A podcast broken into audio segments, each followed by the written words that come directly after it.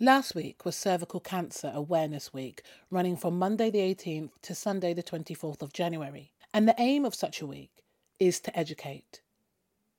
Did you know cervical cancer can be prevented?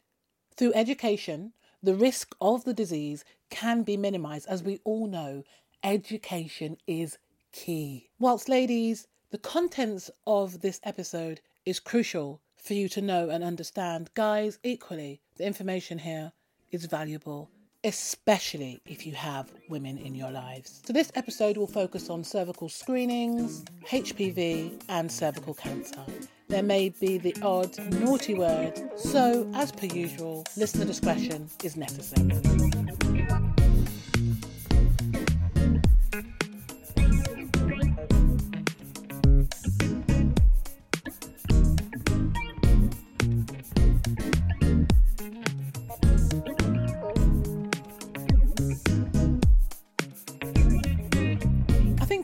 People, as soon as you mention cervical cancer, the first thought that comes into your head, besides obviously a feeling of dread and fear, is a smear test. I think most people are familiar with the fact that smear tests, or what was once known as smear tests, because now we generally call them cervical screenings, smear tests were associated with cervical cancer prevention. I think this is a good thing. It's a good thing that the association can be made. It's definitely clear. And I think that's one step towards making it normal. I think with anything as far as tests, whether that's tests, whether that's vaccinations, whether that's anything that we kind of have to do medically, a lot of the time there is a sort of unspoken kind of thing that goes along with it. I think for a lot of women, talking about cervical screenings is not really the done thing. You know, I've been in circles where it's quite normal to say, oh, you know, I've got to go for a smear test or I had a smear test or, you know what I mean? But then equally,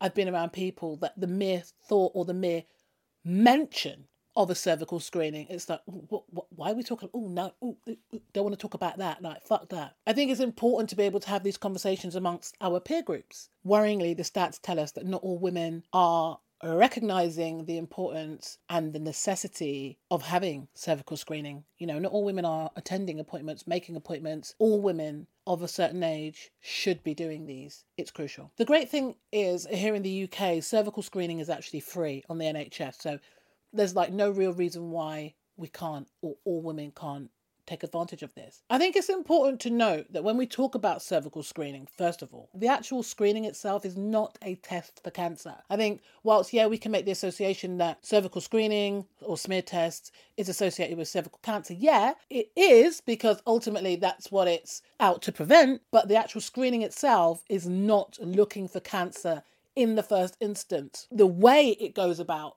attempting to prevent it is by checking for HPV, which is the human papilloma virus. Basically, HPV is what causes changes in the cells in the cervix, which can then lead on to cervical cancer. It's funny because I think a lot of women know their bodies to a point. We understand we have, in terms of our female reproductive system, a lot of us are not entirely au fait with everything that's happening inside. And in some ways, it's understandable because, I mean, as long as everything's functioning, we kind of just take it for granted that, well, we don't really need to know. We just kind of know that we're working okay. So we don't really take the time out to familiarize ourselves outside of sort of sex education. Like, when do you really talk about what is happening in terms of reproductive system unless something is wrong? Unless you go to the doctors for something, unless you're having some kind of gynecological issues, only then do you really kind of get into what is happening internally. So a lot of women aren't familiar with what's happening. So the cervix, the cervix is a small round organ with an opening called the os.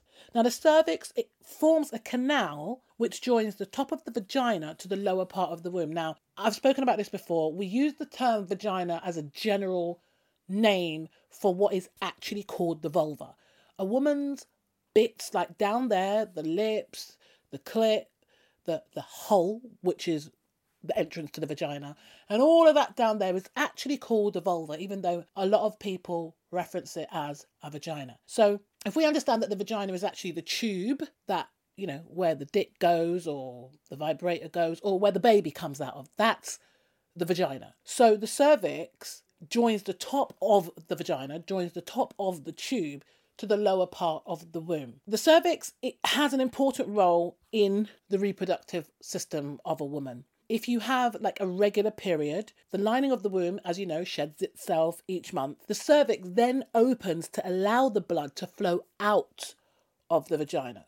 So the cervix is almost like a, a, a, gate, if you like, a doorway. It opens up to let the, the blood flow out. And this is an important part of the menstrual cycle because if the cervix didn't open, then the blood would just build up in the womb, and then that's that's a whole another situation you got going on there. During pregnancy, the cervix closes to help protect and keep the baby inside the womb until it's ready to be born, and that's why generally you don't have periods when you're pregnant. Okay, so back to cervical cancer and cervical screening. So, statistically, in almost all cases of cervical cancer, the women affected have been infected by HPV at some point. Now, it's important that we're specific here because HPV is actually a group of viruses with around 100 different types. So it's not one virus, it's a group of viruses. HPV, yep, it is indeed spread through sexual intercourse and other kinds of sexual activity that involve skin to skin. So that could just be, you know, it might not literally be penetration, but it could be using sex toys, it could be rubbing your bodies close together, your genitals close together, you know, that kind of thing. So anything where there's a skin to skin kind of contact, there is a risk of uh, spreading HPV. Another example of an infection caused by HPV is genital warts. Now, most of us would have heard of genital warts in one way or another. Again, even if that's going back to school when we learnt about sexually transmitted infections, you would have heard the term genital warts at some point. It presents as small kind of growths on the skin. Sometimes they appear in groups, and when they do appear in groups, they can look like little mini cauliflowers. Genital warts can affect men and women, and they generally affect the skin around the genital area. So that can include like the thighs, obviously around the genitals, so that could be around the entrance to the vagina, actually around the labia, that kind of stuff uh, in and around the anus. Uh, with guys, it could be anywhere on the penis, the scrotum, just anywhere in the genital area, basically. Anywhere. The NHS website actually tells us that most women are likely to be exposed to some kind of HPV infection during their lifetime. Thankfully, and this is where it's important to note the difference, thankfully, not all types are connected to the increased risk of cervical cancer. In fact, out of all of the different types of HPV that there are, HPV 16 and HPV 18 are considered the most risky and most connected to cervical cancer. The reason why these two types of HPV are the most high risk is because it is thought that they actually stop the cells in the cervix from behaving normally, thus encouraging an overproduction of cells, which could eventually lead on to the growth of a cancerous tumour. So, this is why when we have cervical screening, the test is actually for high risk HPV. I think it's worth mentioning the type of HPV that causes genital warts is actually considered low risk. So if we're comparing the different types, the high risk are the ones that can potentially cause cervical cancer.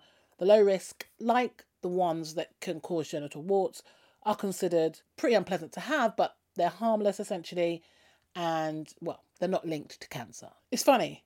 Before having my first screening, I remember thinking all kinds of scary thoughts about what to expect, despite the fact that I had a mum that was really open about stuff and you know, we spoke lots and, you know, I was pretty. It's funny because I was kind of clued up on what to expect, but yet you hear those other kind of stories from other people. A really popular one was, oh, you know, I couldn't get the speculum up, or she was digging away and it really hurt and it was really, really painful. Another one was this concept of scraping. Like, I just had this visual in my mind that I was going to be scraped. You know, like when you scrape ice off a car? I, I just felt like, and I'm quite sensitive to like sounds and feels and all this kind of nonsense. So you can imagine I was like feeling this kind of scraping in my head, in my stomach. You know what I mean? It's like I was thinking, oh my god, this is it's going to be awful. I had so many crazy visions.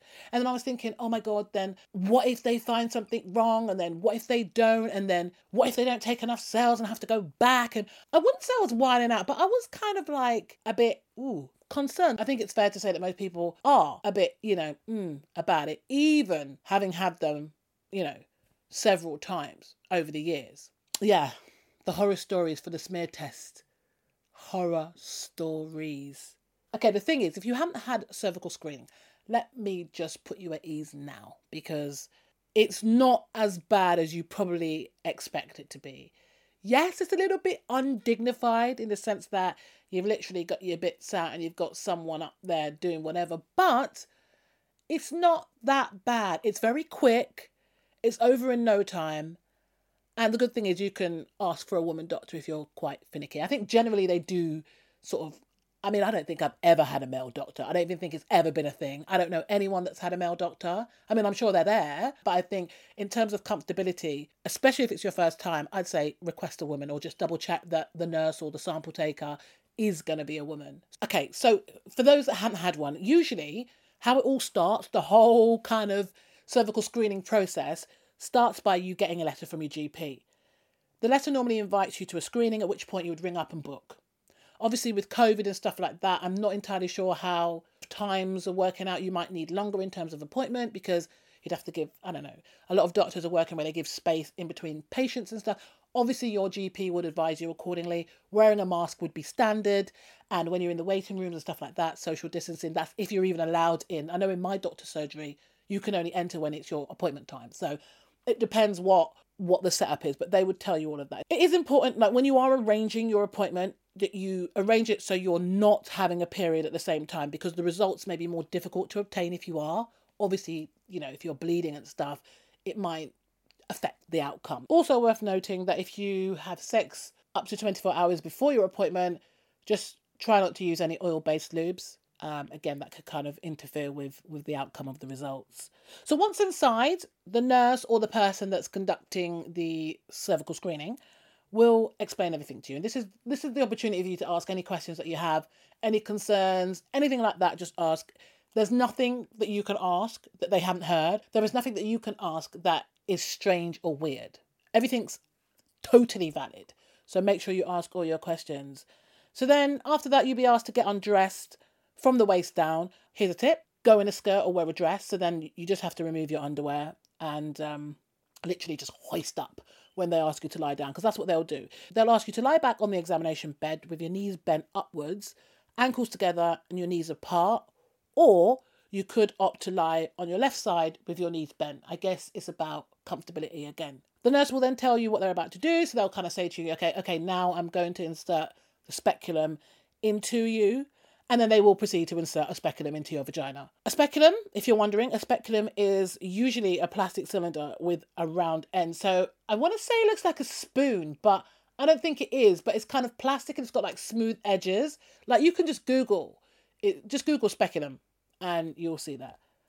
So once the speculum is inside, the nurse will then gently open it up, so it kind of opens up, which will then sort of open up the cervix. She literally can see inside your cervix. And then at this point, she'll get like a little brush, like a small brush, which will take a sample of the cells in your cervix. This is probably the most uncomfortable part of the whole thing. I wouldn't say it's painful. It shouldn't really feel painful. It just feels strange. It's like you don't get brushed up there. Do you know what I mean? Like you don't get a brush up there. So it kind of feels a little bit funky, but it shouldn't hurt. And if it does hurt, obviously, you tell her, like, please, like, stop, it's hurting. The cells that are taken then go into a plastic container with liquid inside, so they're preserved, and obviously they're sent off to the testing lab after that, and that's it.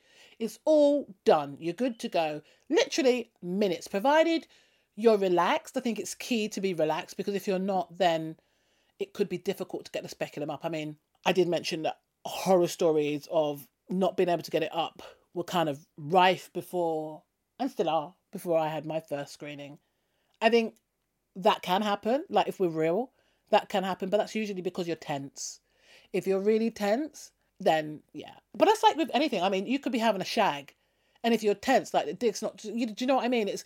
I mean, it's very different. A speculum and a dick are two different things. I shouldn't even use that as a comparison, but or even a toy. But what I'm basically saying is, if you're tense, you know, your vagina is gonna close up in it. It's gonna say, "Nah, babes, ain't nothing going in there." So you have to relax really, really relax. Deep breaths if you need to. And as I said, it will be over within minutes. So after that, there's no real effects.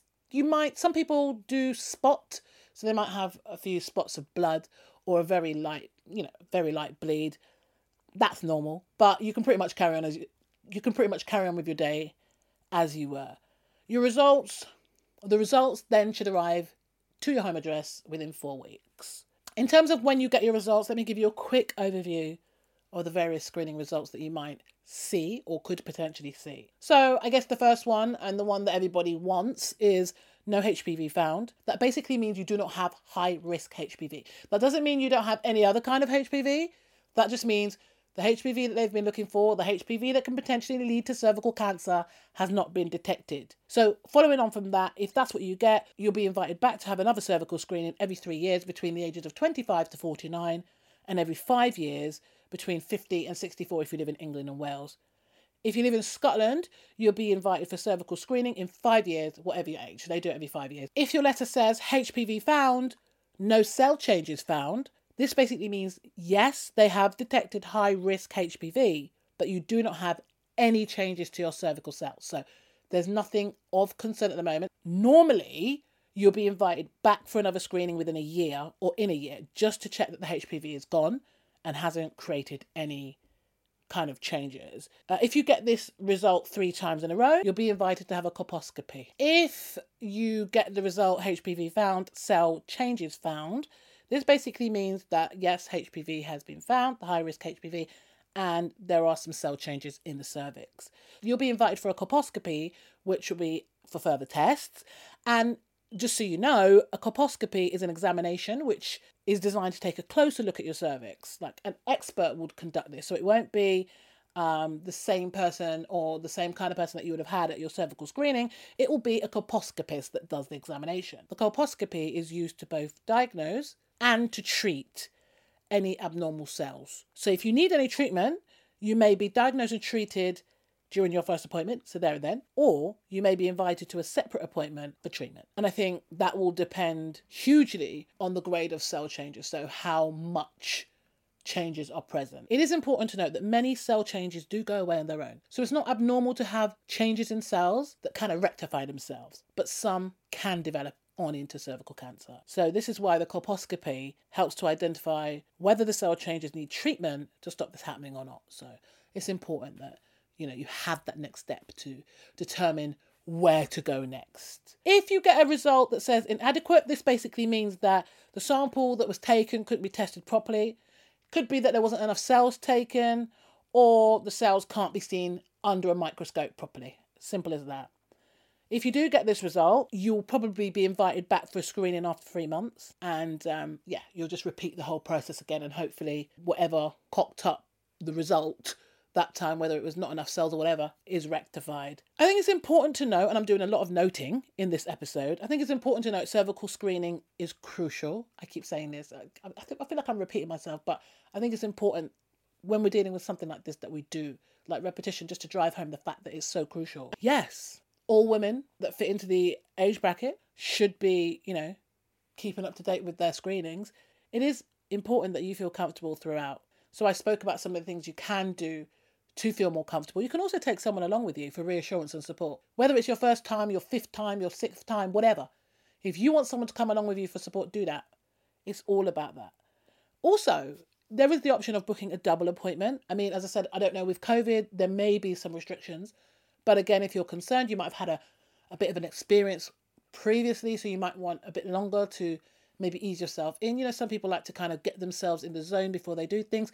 That's fine. Maybe ask for a longer appointment. Could be that you're feeling anxious, you know? Do what makes you feel comfortable. Also, the speculum, I think generally there is a sort of standard size that is used, but you know, it could be that your vaginal opening is a bit tighter, so you may want a smaller size for comfort. Ask. They do have varying sizes, so it is worth asking.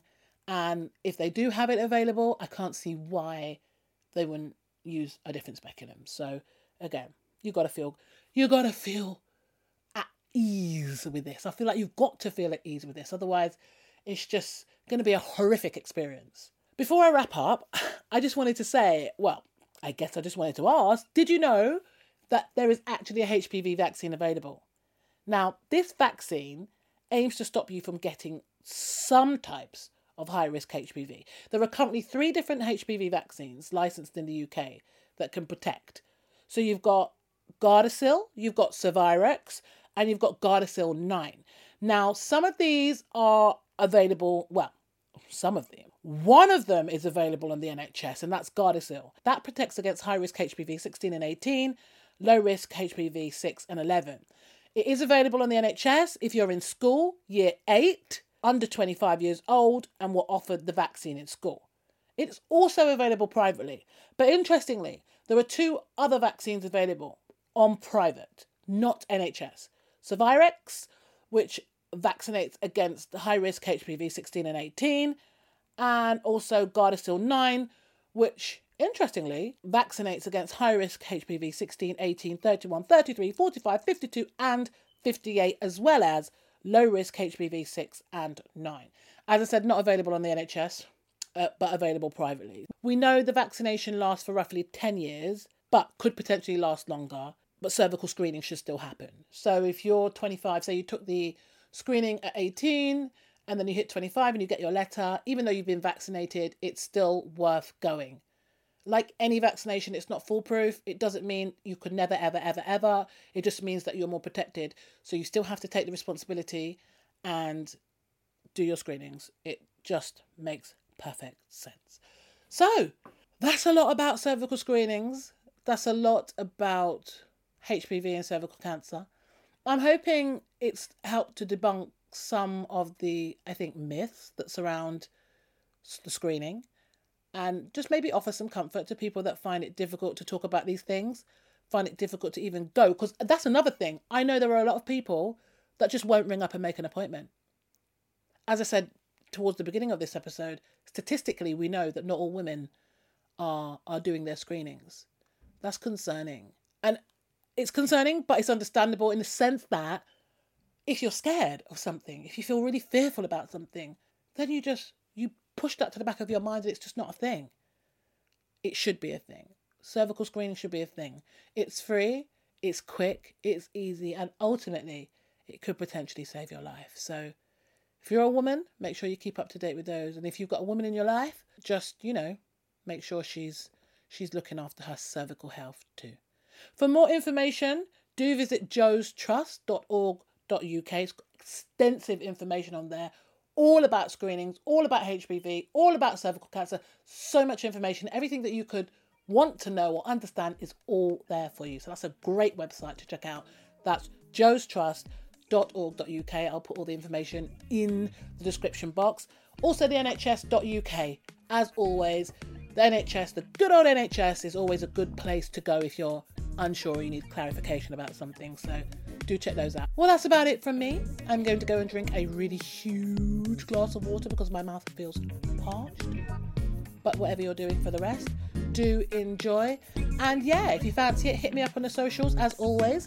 Sherryl's World, S H E R R Y L S World. That's on Instagram and Twitter. If you just want to say hi or ho or yo, whatever, it's all good, baby, baby. Good. Until next week, people, take good